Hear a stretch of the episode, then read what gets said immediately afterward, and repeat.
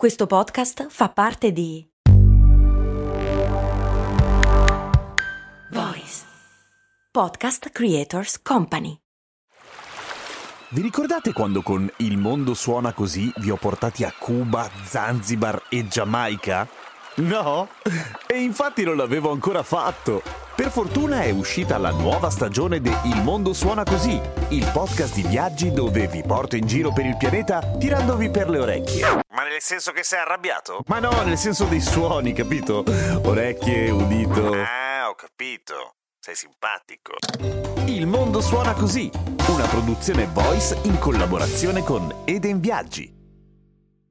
Non c'è niente da ridere. Se qualcuno ti tocca la pancia e ti dà fastidio, cosa ridi? Cosa ridi che lo incoraggi? Cose molto, cose molto, cose molto umane.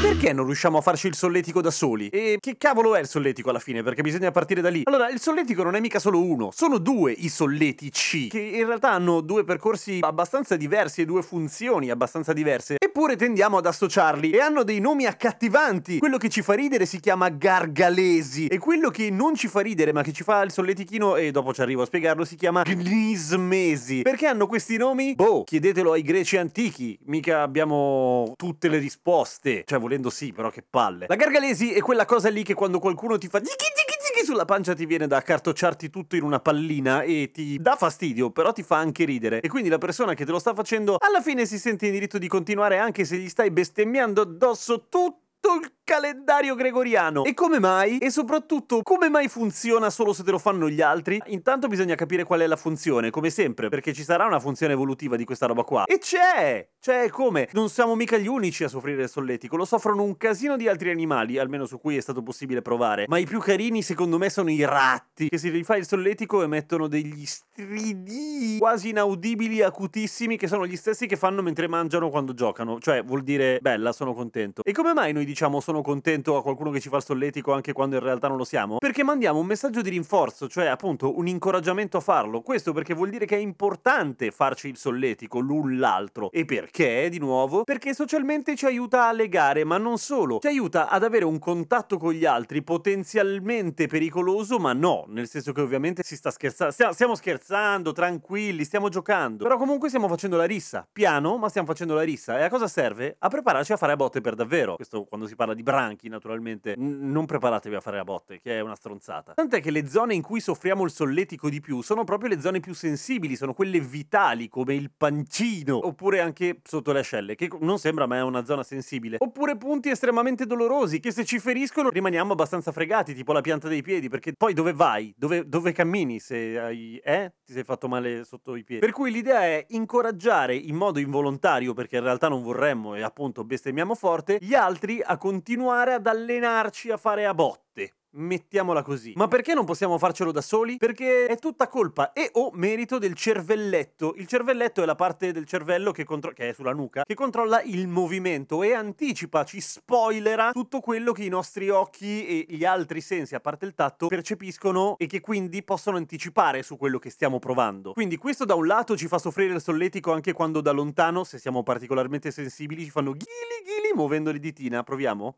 Faccio il solletico.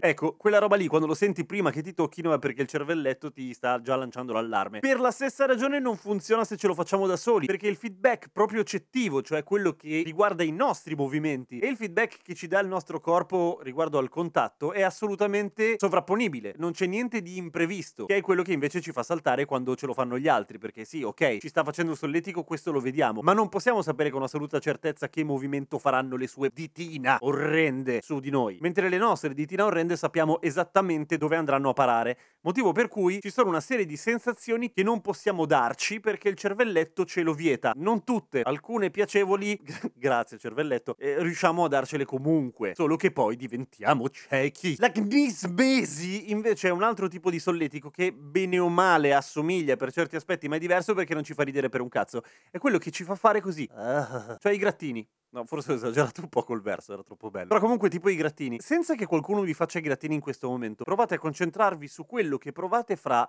le scapole in questo momento e poi provate a muovere la maglietta o quello che avete addosso muovendo le spalle e comunque riuscite a farvi un solletichino. Ok, è un solletico che non fa ridere, che vi fa fare la faccia da scemo e che rende piacevole, molto piacevole i grattini fatti dagli altri, se siete d'accordo a farveli fare e non è una molestia evidentemente, ma fa scattare tutte altre sensazioni che assomigliano molto al brivido brivido, anzi, ah, sono brividi e sono anche un po' pelle d'oca. Come mai questa cosa qua assomiglia un po' al prurito che avevamo trattato tanto tempo fa nella puntata numero 143? Cioè la motivazione evolutiva sempre potrebbe essere quella di andare a controllare e andare a vedere con la propria mano che non ci sia qualcos'altro che sta camminando sulla nostra pelle, tipo un ragno mortale o qualche altra schifezza che sarebbe meglio non avere sulla nostra pelle. Ovviamente se siamo consapevoli del fatto che stiamo ricevendo un grattino gradito, un gradito grattino, un graditino pochino da una persona che ci piace, che ci sta simpatica, beh, lì non dobbiamo controllare che ci sia un ragno.